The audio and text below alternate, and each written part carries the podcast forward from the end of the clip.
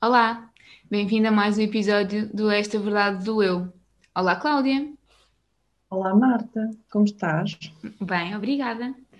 Hoje vamos falar sobre uh, astrologia, mais em concreto sobre o mapa uhum. astral. E queria começar uhum. por te perguntar, Cláudia, uh, como é que o tema da astrologia surgiu para ti? Como é que surgiu na tua vida? E como e quando é que sentiste que realmente era uma coisa que querias aprender, não só aprender, como depois também uh, espalhar pelo mundo o conhecimento de, da astrologia no geral? Depois já vamos em, em mais detalhes. Sim. Olha, a astrologia, de certa forma, sempre esteve muito presente na minha vida, não é? Porque eu sempre tive curiosidade, aquela curiosidade que a maioria das pessoas tem dos signos, não é? E o que é que é cada signo, e quem é que é do signo não sei o quê. Não tanto nos horóscopozinhos de revista, porque, quer dizer, uhum. esta semana tem propensão a ter uma dor de cabeça e, de repente, todos os sagitarianos vão ter dor de cabeça esta semana. Exato. Okay. Não tanto por aqui, mas pela curiosidade de entender as características dos signos e depois conhecer as pessoas e perceber de que signo é que elas eram e perceber se aquilo batia certo. Então sempre foi uma coisa que teve muito presente, só que eu não juntaria na altura a psicologia e a astrologia. Aliás, para tu perceberes, eu era a pessoa que dizia, pá, não, uma coisa é uma coisa, outra coisa é outra coisa, e elas não se juntam, isto não faz sentido. E eu era esta pessoa que dizia que, que juntar as duas coisas não fazia sentido porque não tinha nada a ver.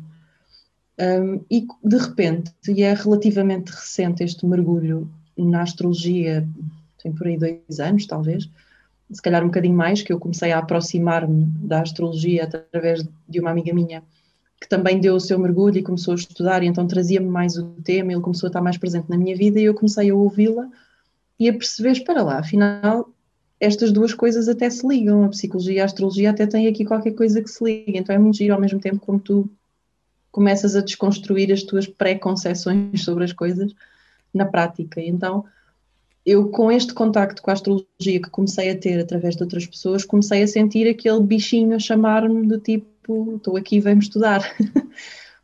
e, e depois inscrevi-me, fiz o curso e, de facto, comecei a perceber que a ligação entre as duas coisas é óbvia, é, é automática, faz todo sentido.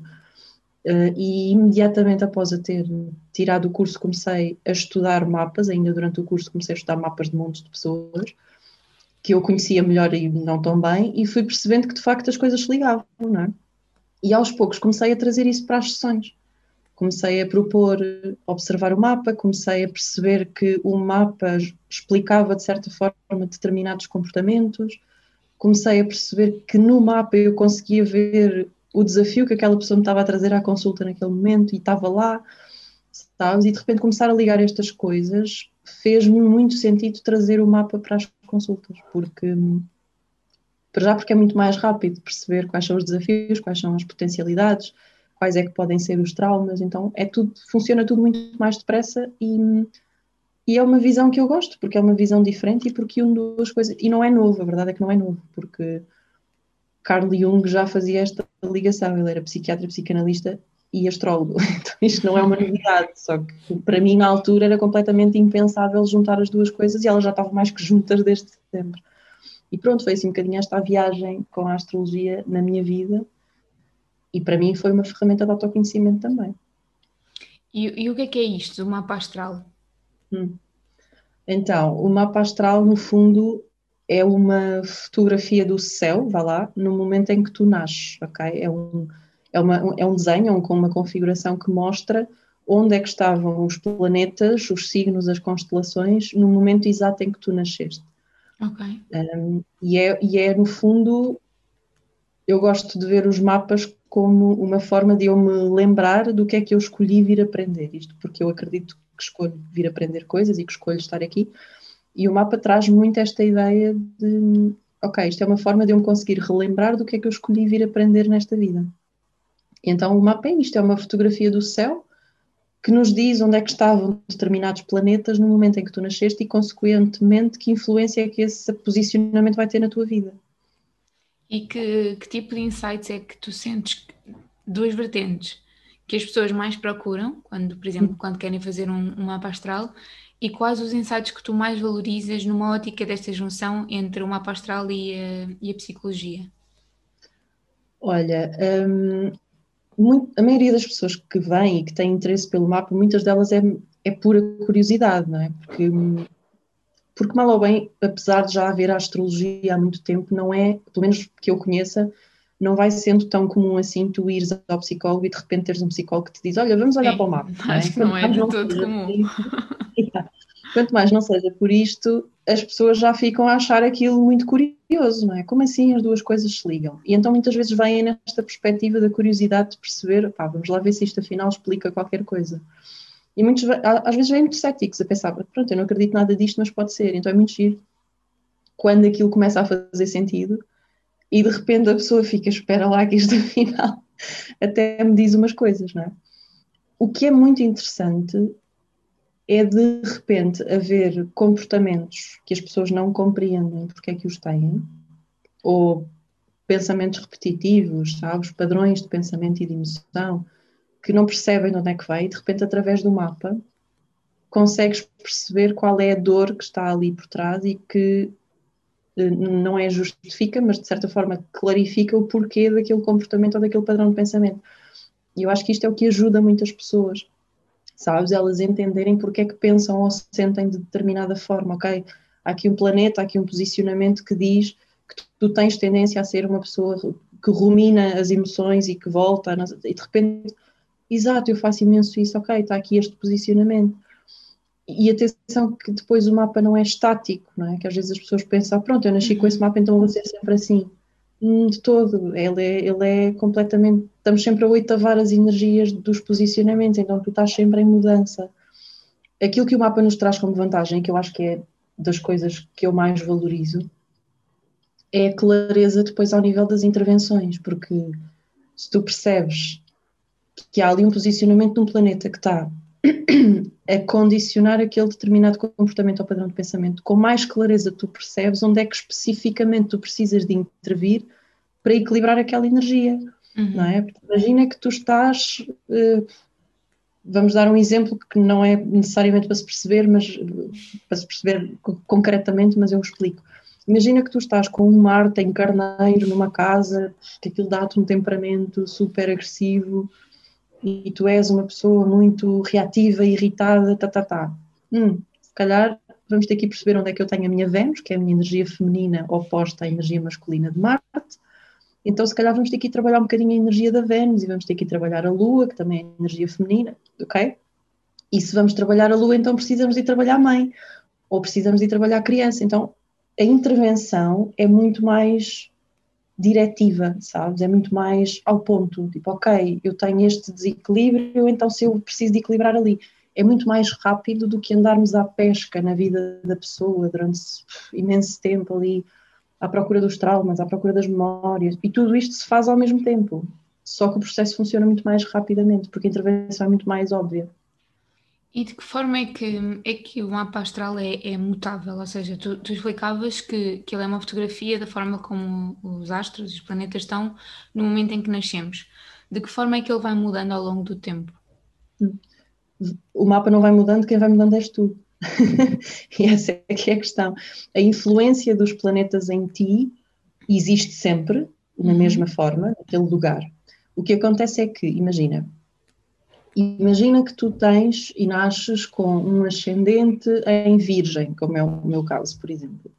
Eu posso estar a viver o meu ascendente nas altas ou nas baixas vibrações do signo de virgem. Então, eu posso estar no equilíbrio uhum. ou posso estar no desequilíbrio do signo. Esta coisa de signos bons e maus, isto não existe. Eles são todos incríveis e maravilhosos, dependendo, claro está, da frequência de vibração em que eu estou a viver. No meu caso, se eu estiver a viver, por exemplo, virgem na distorção, que normalmente é o que nos acontece no início de vida, A, a, a meio de vida, quero dizer, porque o ascendente nota-se um bocadinho mais tarde, mas no início do teu processo, as energias do teu mapa tendem a estar nas baixas vibrações. O teu desafio é, ao longo da vida, ir subindo essas vibrações. Esta é a mudança do mapa. Imagina, voltando ao meu exemplo, uhum. eu que tenho ascendente em virgem, nas baixas vibrações, um virginiano, um virginiano tende a ser altamente perfeccionista, muito crítico, muito detalhista, muito racional, não é? Está ali muito na exigência. Isto é as baixas, são as baixas vibrações de virgem. Por outro lado, se eu aumentar a minha vibração, eu aprendo a fluir com os ciclos da natureza, a conectar-me com a natureza, a conectar-me com a saúde, com o corpo, com a mãe terra, ok? É, é muito, tenho organização, tenho método, mas não é exigência nem o perfeccionismo, são coisas diferentes e são níveis diferentes. Então, o objetivo e aquilo que vai mudando és tu, não é? E vais mudando estas energias, é como se elas fossem ficando mais subtis, mais leves, ok? Mas... em vez de estares na, no perfeccionismo virginiano, estás no ritmo, vais acompanhando o ritmo da natureza e vais fazendo estas aprendizagens para todas as, as planetas e signos do teu mapa. Uhum. Mas isso é, é medível, ou seja, esse posicionamento é, nessa escala energética, uhum, é medível através de um mapa ou tu vais percebendo pelo comportamento da pessoa? Percebes pelo comportamento da pessoa, percebes pela, pela, pelo tipo de energia que tu sentes também no contacto com a pessoa, pelo tipo de experiências que ela te vai trazendo, pelo discurso que ela te traz também, isso também se nota, não é? Depois eu sei que em níveis mais avançados tu consegues fazer, que eu ainda não tenho neste momento, tu consegues fazer um, mapas de progressão, ou seja, tu consegues perceber como é que está o mapa da pessoa ao dia de hoje, considerando as influências do céu ao dia de hoje, enfim, há uma série de coisas que tu podes avaliar depois que te dá outras informações mais aprofundadas. Mas só pelo comportamento, pelo, pela comunicação, pelos exemplos que a pessoa te traz da vida dela, tu consegues perceber mais ou menos em que grau de frequência é que ela está a vibrar cada coisa da vida dela. Não é? E depois, como todos os planetas e signos estão ligados, mexendo num e oitavando a energia de um, automaticamente já estás a equilibrar outro, que a seguir já está a mexer com outro, então está tudo muito ligado. E é desta forma, pelo comportamento e pelos exemplos e pela experiência e pela comunicação que tu percebes em que ponto mais ou menos é que a pessoa está da energia e do equilíbrio do mapa. E alguém que, que vá fazer um mapa por, por curiosidade, que eu acho que é o que nos leva a todos a fazer um mapa astral, é, uhum, é quase aquela sede de sabermos mais sobre nós próprios e justificarmos os porquês.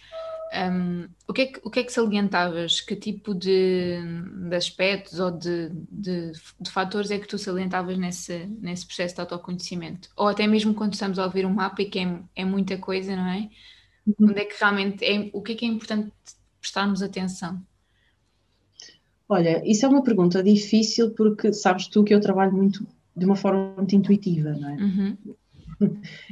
Para os mais racionais da ciência, às vezes é um bocadinho difícil de digerir. Mas eu trabalho muito de uma forma muito intuitiva, então cada leitura de mapa será diferente. Porque, no fundo, eu acredito muito que aquilo que eu vou trazer vai sempre ser aquilo que aquela pessoa, naquele momento, naquele dia, precisa de receber. Então, se calhar, a informação que tu vais receber no teu mapa, os aspectos que eu te vou trazer do teu mapa, vão ser diferentes dos aspectos da outra pessoa que vem a seguir, porque ela precisa de outras coisas. Porque ela precisa de outras informações, se calhar tu vais precisar de compreender mais o teu ascendente, a tua lua, o teu posicionamento de Júpiter e Saturno, sei lá, e a outra pessoa vai precisar de compreender o Mercúrio dela, que tem a ver com a comunicação, e vai precisar de compreender casas astrológicas muito específicas, e vai precisar de compreender o elemento que é mais proeminente. Então, não há aqui uma coisa a que devas dar mais atenção, porque cada um de nós vai precisar de uma informação diferente num determinado momento da vida. Cada leitura de mapa vai ser diferente, eu não começo da mesma forma, eu não tenho um modelo escrito para a leitura, uhum, que é daquela maneira. Basicamente eu sinto a pessoa quando chega e olho para o mapa e começo pela primeira coisa que me vem à cabeça. Primeira, primeira coisa que eu detecto no mapa é por onde eu começo, e o resto vai surgindo na medida que vai aparecendo. Eu não tenho um modelo, sabes? Então eu não te consigo dizer... tens que prestar mais atenção a isto ou àquilo, porque vai ser diferente para cada pessoa que eu estiver a olhar o mapa, no meu caso, não é? E na, uhum, forma como eu faço a leitura. E imagina, um, considerando tudo aquilo que, que é o mapa, acabas por também nos conseguir dar informação de como é que nós reagimos a determinados estímulos, acredito eu. Nós brincamos muito com, com o caso do Mercúrio retrógrado, não é? Quando nada funciona, quando... mas a verdade é que também estes grandes fatores, não é, que, que nos influenciam a todos, podem ter um nível de influência maior ou menor, consoante aquilo que é o meu mapa astral. Uhum, sem dúvida. E, e portanto isto funciona para tudo. Imagina, tô, agora em questão de, sei lá, até as fases da lua, por exemplo, não sei se de alguma forma influenciam ou não. Sim, sim, sim, sim. Sim, qualquer, imagina, tu tens... um determinado posicionamento de Mercúrio no teu mapa, não é? Portanto, se ele estiver retrógrado, ele vai influenciar uma determinada área da tua vida, com mais ou menos intensidade, dependendo do peso que esse planeta também tem no teu mapa. Então há pessoas que passam por Mercúrio retrógrado e aquilo, nada se passa, está tudo bem, muitas vezes, porque elas próprias já têm Mercúrio retrógrado no mapa, então para elas aquilo é estar okay. em casa. Okay. Está tudo bem, não? Eu já não falo bem normalmente, eu já, eu já tenho dificuldades de comunicação normalmente, as coisas já... Não é? Então, em alguns casos, elas passam por um Mercúrio retrógrado, claro que sentem um ou outro desafio, mas não da mesma forma, e para outras pessoas é altamente desorganizador. Mas isto também depende do nível de consciência e de evolução de frequência de energia em que a pessoa está, não é? Se calhar eu, por exemplo, há uns três anos atrás viveria um Mercúrio retrógrado com muito mais dificuldade do que vivo ao dia de hoje, porque também já compreendo qual é o convite daquele planeta, naquele lugar, não é? E portanto também já sei o que é que ele vai pedir e de antemão eu começo a preparar isso. Não é? Agora, as fases da Lua também têm de facto uma influência muito grande. Imagina, no meu caso, por exemplo, eu sinto muito mais e é muito mais desafiante lidar com uma Lua em Gêmeos e com, ou com uma Lua em Caranguejo, que para mim é porreiro porque elas vêm logo uma a seguir à outra, então fica logo não é? Mas, por exemplo, no meu caso são as duas Luas mais difíceis. Porquê? Porque eu sou sagitariana de signo e o meu oposto vai ser Gêmeos, então estas duas energias vão andar sempre em desafio uma com a outra. Gêmeos e Sagitário, porque são dois opostos complementares, eles andam sempre em desafio. Então, sempre que eu sou obrigada a estar na Lua de Gêmeos, para mim é altamente desafiante, porque eu vou estar desconcentrada, eu não consigo estar a fazer uma tarefa que exija concentração prolongada, não vai acontecer, porque eu vou estar a fazer aquilo e vou pensar, ah, podia pôr roupa a lavar. Não, Cláudia, agora, agora volta para aqui. Ah, mas a seguir tenho que ir fazer não sei o quê. Ai, podia ligar para aquela pessoa. Eu não consigo, eu já desisti. Naqueles dois dias e meio de Lua em Gêmeos, eu desisto de fazer tarefas que me exijam grande concentração porque eu não consigo concentrar.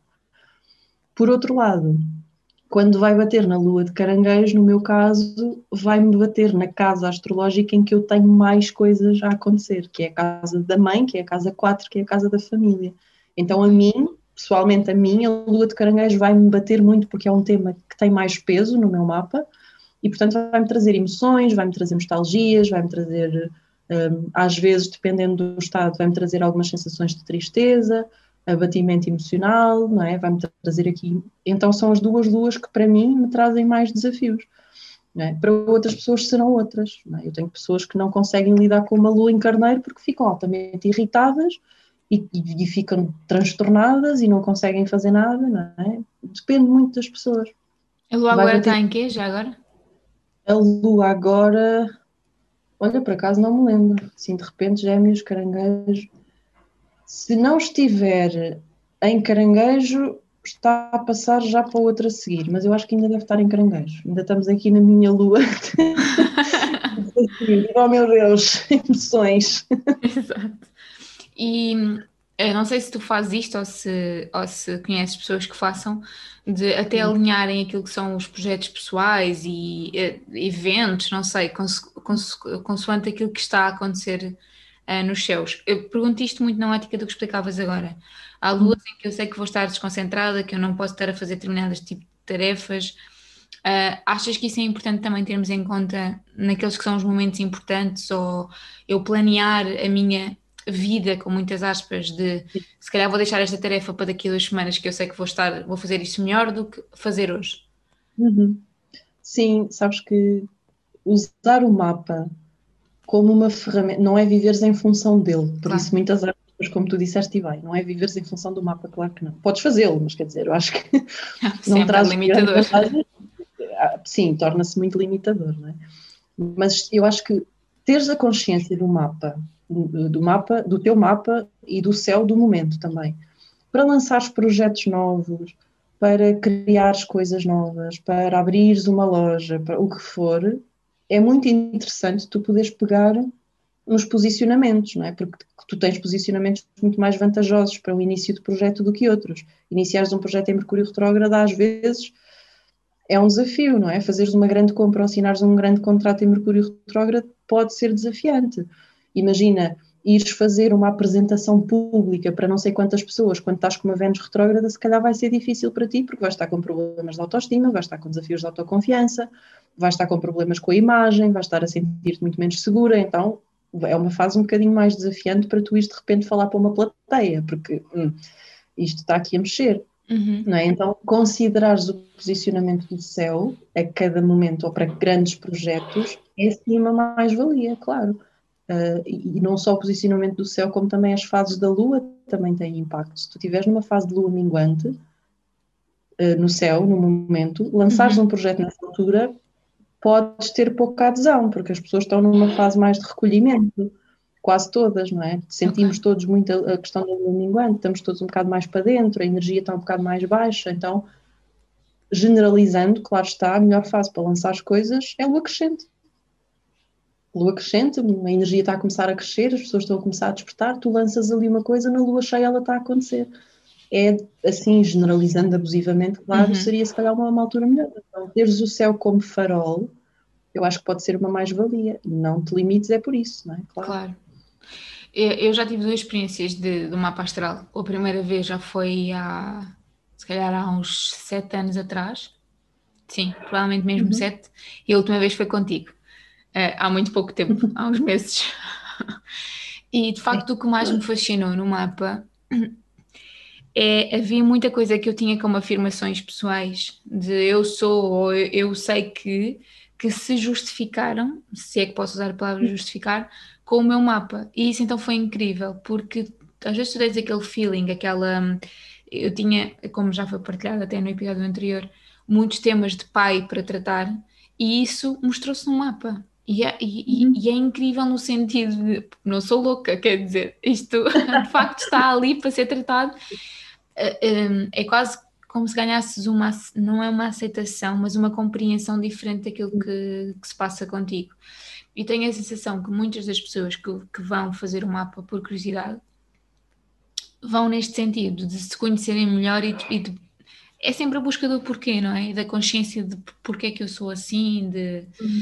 uh, e acredito que para os mais céticos seja um bocado complexo eu estar a dizer, se calhar para lançar um projeto vamos tentar ter em consideração, ou não é? Quer dizer, acredito que as pessoas pensam, não, eu vou lançar, está pronto agora, vou lançar agora.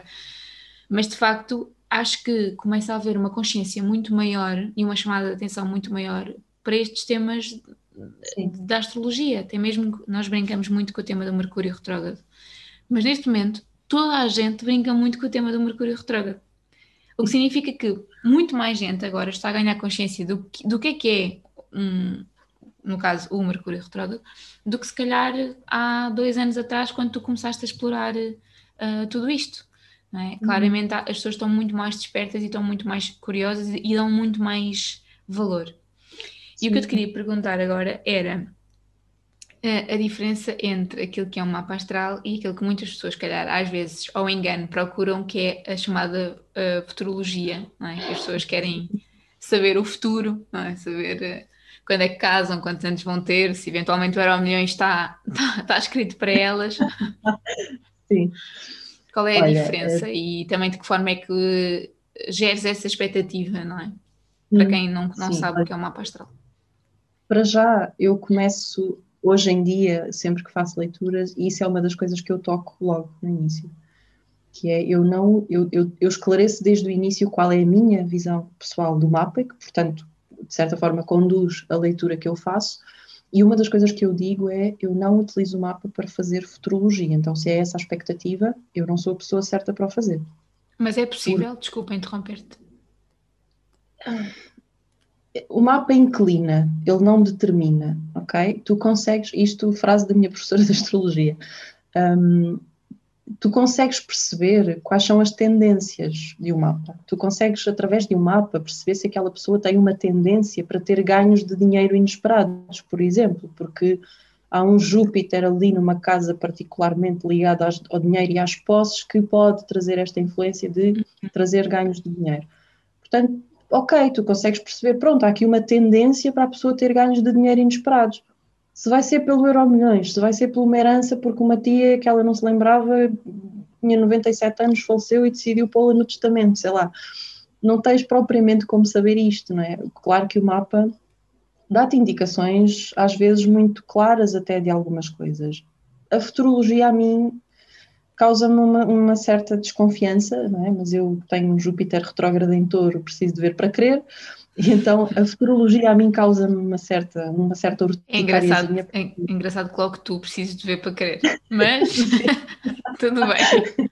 É para perceber que também é possível um pseudo-cético de repente perceber que isto é real, porque eu vi para crer, não é? Porque de repente eu vi a astrologia a fazer sentido, eu vi aquilo a fazer sentido na minha vida e então, ok, está certo. Mas eu preciso ver para crer, a futurologia a mim causa-me um bocadinho de urticária. Eu não, não te consigo dizer que não é possível, não sei, não sei. Eu pessoalmente não faço, não me identifico com a leitura, até porque eu não gosto propriamente de saber o futuro, porque muitas vezes é um bocadinho ansioso. Uhum. Uh, e porque acho que o truque é viver no presente, então de que, de que me serve propriamente saber o futuro, até porque ele muda a cada instante, acredito eu, também, também tens o livre-arbítrio, não é? Então o teu mapa inclina e tu consegues sim perceber quais são assim as tendências que aquela pessoa tem no mapa, não é? Tem tendência para ganhos de dinheiro inesperados, ou tem tendência para perdas de dinheiro inesperadas, que também acontece, não é? Ou tem tendência para, sei lá, ter sorte no trabalho e arranjar trabalhos facilmente e quando quer trabalho consegue. Consegues perceber estas energias? Agora, vai ser taxativamente desta forma? Hum, tenho algumas Sim. dúvidas que isso seja possível, mas se alguém quiser mostrar-me o contrário, estou aberta a, a perceber. Mas de que forma é que, por exemplo, agora estavas a pôr essa, essa questão de perder, uh, perder dinheiro, por exemplo. Isto não deve ser fácil de passar para o outro lado, não é? Dizer que existe esta tendência para... É uma coisa que tu fazes, ou seja, quando vês este tipo de, de traduções, se podemos chamar assim, ou de tendências, tu passas na, na, na sessão de leitura ou tentas uh, traduzir mais os aspectos que têm que ser trabalhados e não tanto dar isto como um padrão, tipo uma coisa taxativa, ou seja, com muitas aspas, claro. Eu procuro sempre usar a leitura do mapa de uma forma... Uh, terapêutica, se quiseres.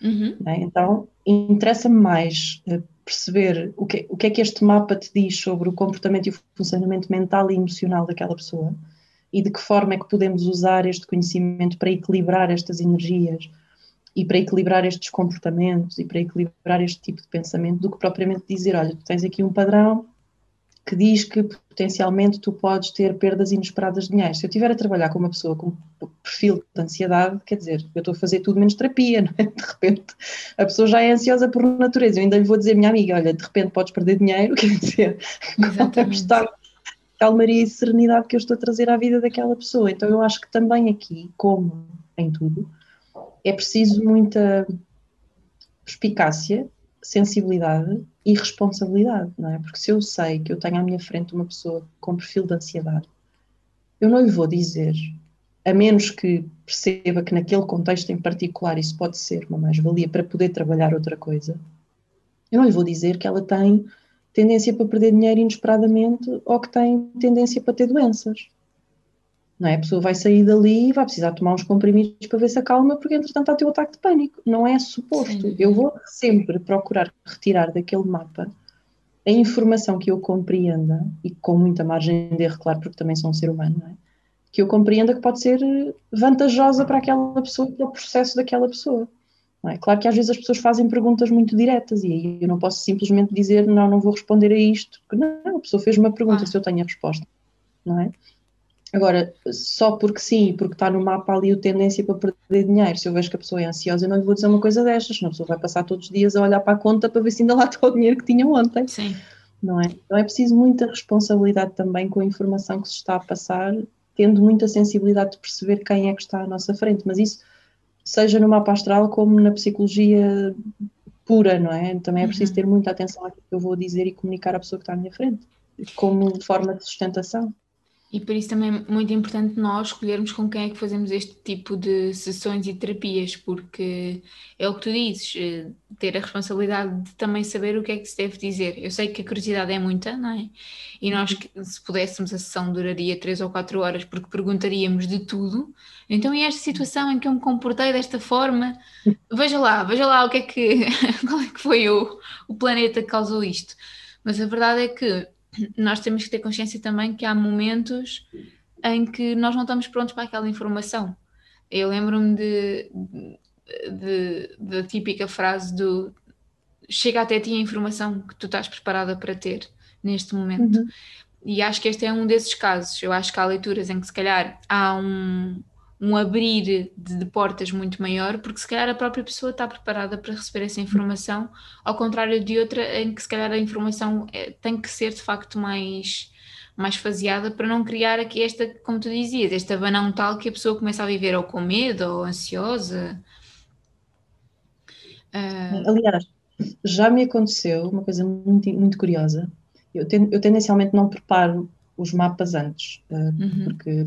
Eu tenho muita fé, para quem tem Júpiter retrógrado em Touro até é novo esta, esta frase, eu tenho muita fé, quase uma coisa como assim, estás melhor, porque é muito difícil, não é? Mas eu cada vez tenho mais fé nesta coisa de eu vou saber o que precisar de saber, quando precisar de saber, e que aquela pessoa vai receber exatamente aquilo que precisa. Então eu não, eu tendencialmente não preparo os mapas, não é?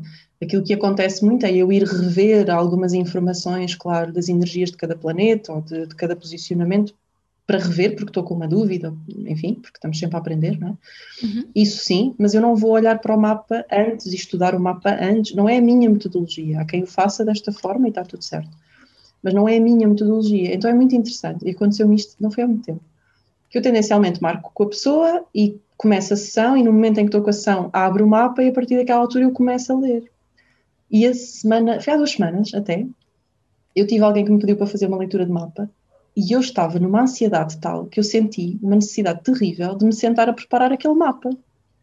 Eu estava a achar aquilo estranhíssimo e eu, mas porque é que eu agora estou com esta coisa de querer preparar o mapa se isto nunca aconteceu, que coisa estranha. Pá, mas sentei-me a preparar o mapa e não sei o quê, entretanto chegou a hora, eu mandava o link do Zoom para a pessoa, ela não conseguia entrar, depois mandei outro e aquilo não dava, estava tudo a dar erro. E depois abri nova sala e aquilo também não conseguiu, e depois, ok, vamos mudar de plataforma, a pessoa não conseguia instalar a plataforma, e eu pensei, olha, não dá, isto está a acontecer, tu, tu não tens que receber estas informações agora, por isso é que tu não consegues ver, entrar, não consegues fazer nada, e eu tive que, que preparar o mapa, e quando eu perguntei à pessoa, olha, qual era a tua motivação uhum. para, para, para fazer o mapa agora?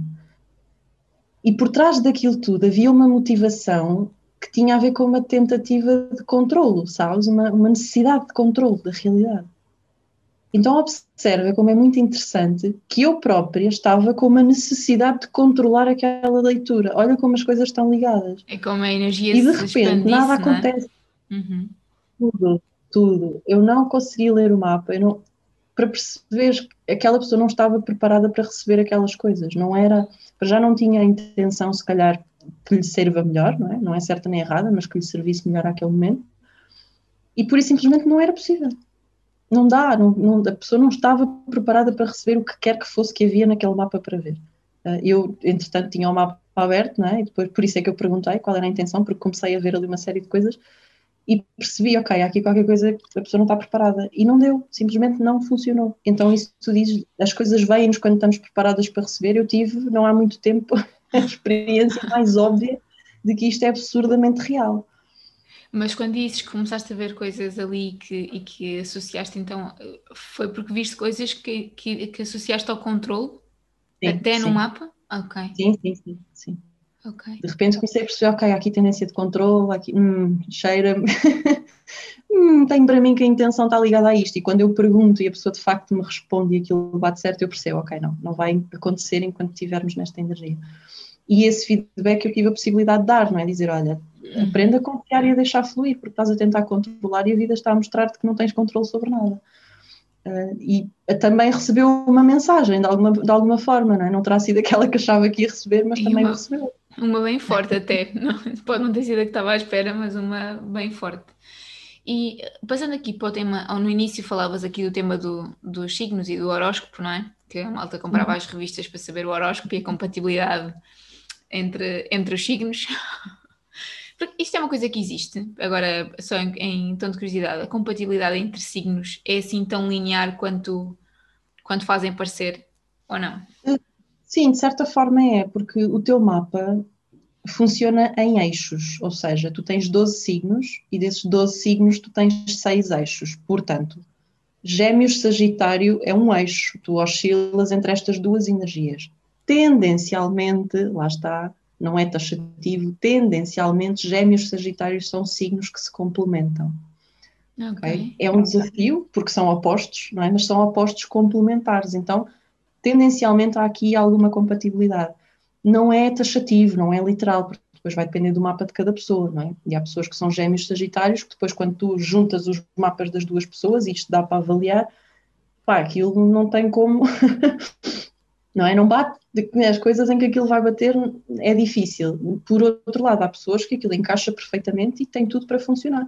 Portanto, dá para fazer esta, esta coisa que em astrologia nós chamamos de sinastria, que é perceber onde é que o mapa de um está a bater no do outro e vice-versa. Ai, que engraçado, eu não sabia disso. De certa forma, esta compatibilidade. Sim, tu consegues fazer sinastria com qualquer pessoa da tua vida e perceber o que é que determinadas características daquele mapa está a bater no teu e o que é que está a mexer com o teu.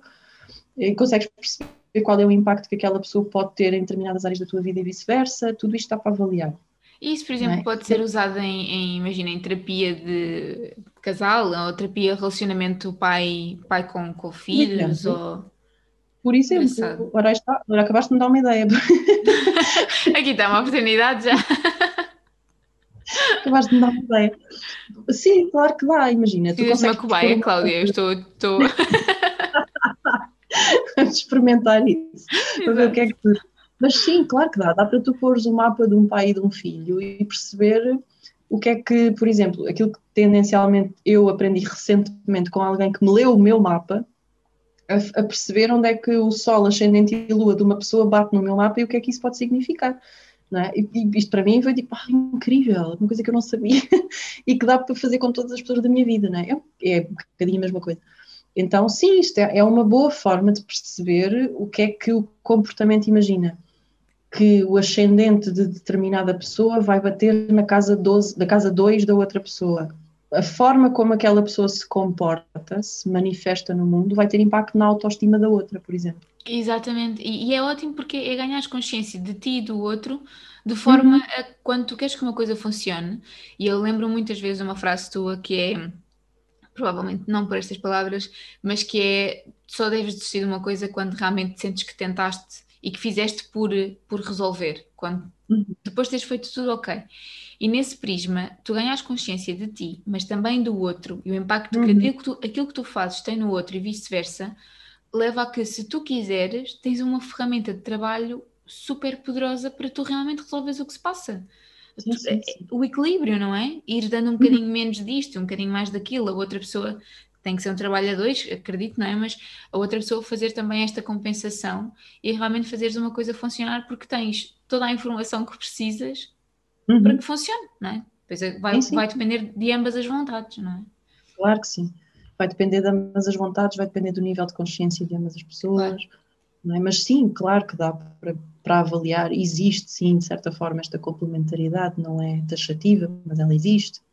Não é? E consegues ver várias pessoas da tua vida, onde é que as coisas dela batem com o teu mapa e de que forma é que pode ser um equilíbrio ou não. Imagina, uma das coisas que eu fiquei a saber, agora recentemente com esta leitura, é que a nossa parceria faz todo sentido. Porque tu aquariana que és, Sim. tu aquariana que és, muito aquariana, tu és um elemento ar, ok? E eu que sou tão sagitariana e tenho muito fogo no meu mapa e tenho muita terra no meu mapa, eu preciso muito de parcerias e são as que melhor funcionam comigo, em uhum. particular, são pessoas de signos de ar, porque eu que sou muito temperamental e muito explosiva e tipo, é tudo assim muito a correr, eu preciso de pessoas que tenham mais esta capacidade, primeiro de compreender o meu temperamento e perceberem, pronto, isto é a Cláudia, não vale a pena dar importância. E depois tenham esta capacidade de quase...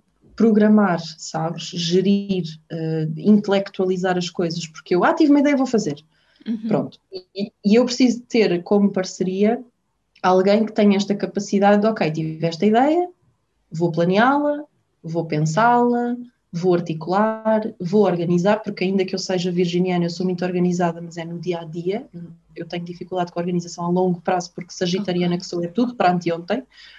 Então eu tenho uma ideia e faço, não é? Eu não tenho uma ideia, planeio, penso e faço, não, eu tenho a ideia e faço, e depois percebo, olha, não era bem isto, hum, se calhar devia ter feito daquela forma, agora já está, não é? E eu preciso de parcerias que me façam este passo intermédio que tem a ver com o planeamento, a longo, médio e longo prazo que eu não tenho, e tu tens essa valência, Não é? Foi uma das coisas muito interessantes que eu fiquei a saber com o mapa. Então, isto é muito interessante até para as parcerias, não é? Tu percebes quais são os perfis que podem ser um, um complemento para ti e para o outro, porque, por outro lado, pessoas com a tua característica, se calhar precisam mais também destas parcerias mais de intensidade, não é? De fogo, do pá, bora fazer a ideia. Claro que sim, porque não, não é? Dizem que sim a tudo e bora, depois com certeza, porque não? Bora cair do precipício e ah, bora experimentar. Sim. Até porque eu acho que é um bocadinho isso, eu acho que o, o, o ar tem, tem muitas ideias e fica aqui com estas ideias todas e às vezes é difícil, é, é a ação.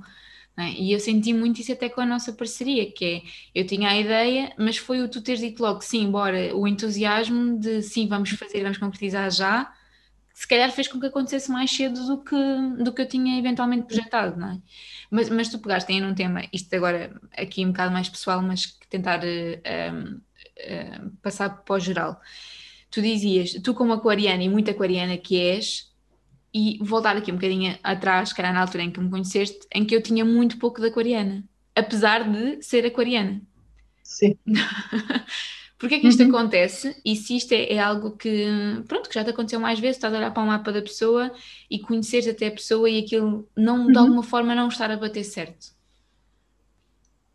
Porquê Sim, é que, acontece é que com acontece? Quase todos nós. Imagina. Eu sou sagitariana de sol, não é? Não sol, mas eu sou sagitariana, muito até. Uhum. Só que o teu signo de sol, que é aquilo que tu, tu dizes, não é? Ah, eu sou caranguejo, eu sou balança, eu sou... Ok. O teu signo de sol não é uma coisa que tu sejas, já. É uma coisa que tu vens aprender a ser. Então, eu venho para aprender a ser sagitariana, eu venho para aprender a ser aquariana, eu venho para aprender a ser taurina. Por isso é que há tantas pessoas que ao lerem as características do seu signo de sol, não se identificam com ele. É porque elas ainda estão a aprender a ser essa energia. Elas não nascem a ser essa energia. Okay. Okay? Em alguns casos, sim, porque podem ser pessoas que têm sol e ascendente no mesmo signo, então o ascendente já tem um peso maior. Não é? E tu notas muito o ascendente, porque o ascendente é a forma como tu te mostras ao mundo, é a forma como o mundo te vê e como tu também te identificas, de certa uhum. maneira. Então, quando tens ascendente no signo de sol, que também acontece, tendencialmente identificas-te um bocadinho mais com o teu signo de sol. E depois tem muito a ver também com os, as distorções que tu tens no teu mapa, não é? Tem a ver com as tuas feridas, tem a ver com os teus karmas, se quiseres usar a palavra, tem a ver com as aprendizagens que tu tens para fazer, não é? Eu, por exemplo, com... o karma que trago é muito mais difícil ser sagitariana, porque Sagitário é liberdade, Sagitário é viagens, Sagitário é individualidade, é autonomia, não é? E eu tenho uma ferida ligada à culpa e à família, então é uma tendência para ficar mais na família e no ninho, e não tanto em ir para o mundo e voar, então a minha energia de ser Sagitário também é uma aprendizagem, neste caso, por exemplo, e partilhando aqui. Então é normal que tu não te sintas no teu signo, e que à medida que te vais conhecendo e trabalhando e dissolvendo as dores e as feridas e os traumas e equilibrando as energias, tu te aproximes mais daquilo que é a energia do teu signo nas altas vibrações, não é? Que foi muito aquilo que aconteceu com o teu processo e que depois é transversal a todas as pessoas. Uhum. Não é? Tu vinhas muito menos aquariana, porque, enfim, tinhas toda uma série de coisas e à medida que essas coisas se foram arrumando, tu foste conectando cada vez mais com a tua verdadeira essência, não é? Com aquilo que é o teu sol e com aquilo que tu vais para desenvolver, então ficaste muito mais próxima da tua energia de origem. Sim, é engraçado, e acho que se procurarem um antes e um depois de um processo destes, era o que tu dizias, ir ver as características de um signo antes de todo o processo, e ver agora, que, quer dizer, agora fazem todo o sentido, na altura eu pensava, pá, isto para mim realmente há aqui qualquer coisa que não está a bater muito certo, porque eu não me identificava de todo. Uh, e para concluirmos agora aqui a nossa, a nossa conversa, se as pessoas quiserem fazer uma leitura de mapa contigo, uhum. como é que, o que é que têm que fazer? Como é que te procuram? Olha, procuram, pois, pelo Instagram, não é? Que, que nós temos sempre a, a página, e através do Instagram basta que mandem mensagem privada para pedir marcação e nós fazemos agendamento e vamos à descoberta desse mapa maravilhoso. Fazes a leitura online, não é? Portanto, não tem que se Faço preocupar a leitura com... online, sim, não tem que se preocupar com deslocações, nem com nada destas coisas, é tudo online. O que é que acontece no processo? Eu faço, durante a leitura, a gravação da leitura. Uhum. Portanto, a pessoa não tem que estar preocupada em estar a tirar notas e escrever coisas e depois perde e não ouve o que eu disse, não tem que se preocupar com isso. Vai ficar com o áudio, que eu depois vou enviar.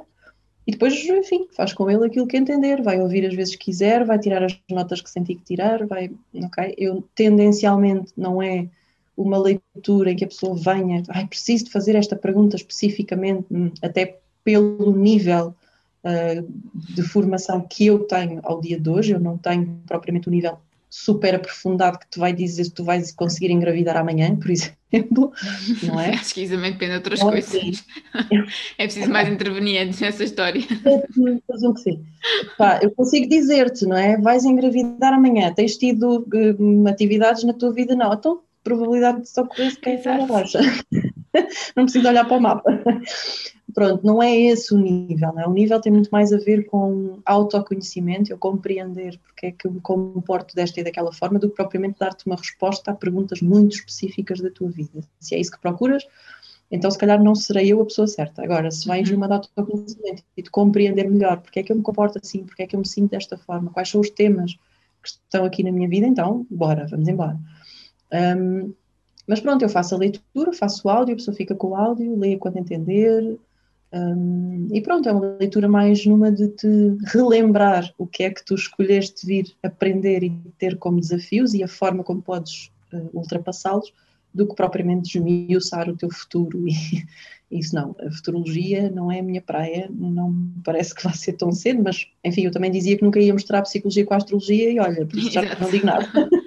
E, e pode também servir o mapa como uma boa base para, para depois um processo de terapia, se, se a pessoa assim quiser. Sim, ao dia de hoje, a maioria das pessoas que vêm para processos de terapia comigo, uh, o acompanhamento inclui a leitura do mapa. Uh, o processo de terapia não é feito, obviamente, com base naquilo que é o mapa, o mapa é só uma ferramenta que eu utilizo. Claro que depois, obviamente que o trabalho de intervenção tem todas as técnicas, toda a teoria, toda a fundamentação um, dos fundamentos da psicologia, mas o mapa serve-me como ferramenta, se quiseres, de diagnóstico, vá lá. Okay. Não gosto muito da palavra, mas, mas é como ocorre agora. E serve-me quase como uma forma mais rápida de perceber quais é que, estão, quais é que são ali os desafios e quais é que, o que é que aparece como possível distorção. Uh, e é muito, o processo funciona muito mais rápido, não é? Esta coisa de termos processos que duram quinze anos, a mim pessoalmente nunca me fez muito sentido. Eu compreendo que há casos e pessoas para quem faz sentido esse tipo de intervenção, e não há aqui para mim certo nem errado. Mas também sei que há pessoas que necessariamente se identificam mais com uma intervenção um bocadinho mais diretiva, mais rápida também, porque a vida está a acontecer, não é? Sim.